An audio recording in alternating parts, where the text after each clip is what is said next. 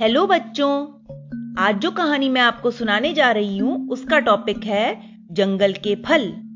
पुराने समय की बात है, अमरावती नगरी में एक धनी वणिक रहता था। एक बार उनका पुत्र रत्नगुप्त देश विदेश में व्यापार करने घर से निकला। चलते समय रत्नगुप्त की माँ उसे समझाने लगी, बेटा, तुम मित्रों के साथ व्यापार करने जा रहे हो, पर रास्ते में संभल कर रहना। विविध देशों में न जाने कैसी परिस्थितियाँ सामने आएँगी। कोई बुज़ुर्ग तुम्हारे साथ होता तो अच्छा रहता। पर खैर, मेरा तुम्हारे लिए यही उपदेश है कि रास्ते में सदा आँख खोल कर रहना और चलना, चीज़ों को अच्छी तरह से ही देखना और समझना।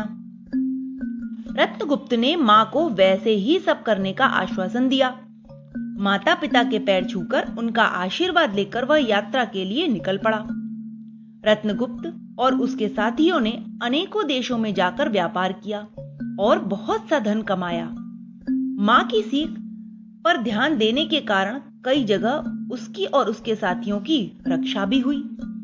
अंत में वे सभी घर की ओर लौटे। उनके रास्ते में बहुत बड़ा जंगल पड़ा। कई दिनों तक लगातार उस जंगल में चलते चलते रत्नगुप्त और उसके साथी थक गए। यहाँ तक कि उनके पास खाने का सारा सामान भी खत्म हो गया। भूख से विकल हो, वे आगे बढ़ने लगे। कई दिनों से खाना न मिलने से सभी के प्राण कुलबुला रहे थे। जैसे तैसे जाकर उस जंगल का अंत हुआ। जंगल के किनारे जाकर वे बैठ गए। पास में ही भीलों का एक गाँव दिखाई दे रहा था। रत्नगुप्त का मित्र प्रवर गुप्त बोला, पता नहीं, भील हमारा स्वागत करेंगे या गाँव में घुसने से मना कर देंगे। भीलों के गाँव में न जाने की बात तो बाद में सोची जाए। पहले तो कुछ खाने का जुगाड़ कर लिया जाए। धनगुप्त कहने लगा। सहसा सभी की निगाह सामने खड़े जामुन के पेड़ पर गई। काले काले रसीले जामुनों से वह लदा खड़ा था। उसे देखकर सभी की भूख भड़क उठी। धनगुप्त उठा और ढेर सारे जामुन तोड़कर ले आया। सभी मिलकर खाने ही वाले थे कि एकाएक रत्नगुप्त, जो अभी कुछ सोच सा रहा था।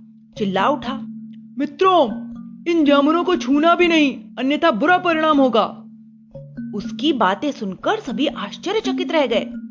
अच्छी खासी गोल मटोल जामुने, जोरों से लगती भूख, फिर भला रत्नगुप्त उन्हें खाने को क्यों मना कर रहा है? सभी उसकी ओर ऐसे देखने लगे जैसे वह कोई बहुत बुरी बात कह रहा हो। तुम्हें मेरी बात बुरी लग रही है ना? यह फल विषैले हैं। कहीं ऐसा ना हो कि हम उन्हें खाकर सो जाएँ।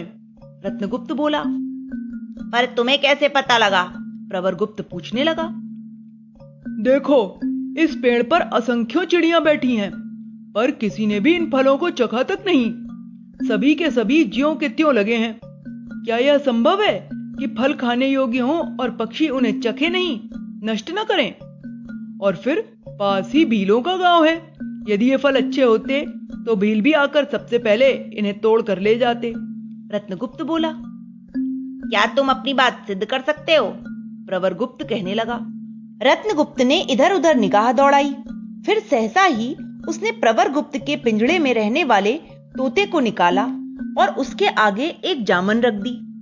तोते ने उसे बड़े प्रेम से खाया, परंतु खाने के कुछ समय बाद ही गर्दन एक ओर लुढ़क गई और प्राण पखेरु उड़ गए। सभी मित्र रत्नगुप्त की ओर प्रशंसा भरी नज़रों से देखकर कहने लगे मित्र आज तुम्हारी दूरदर्शिता ने हम सबके प्राण बचाए हैं।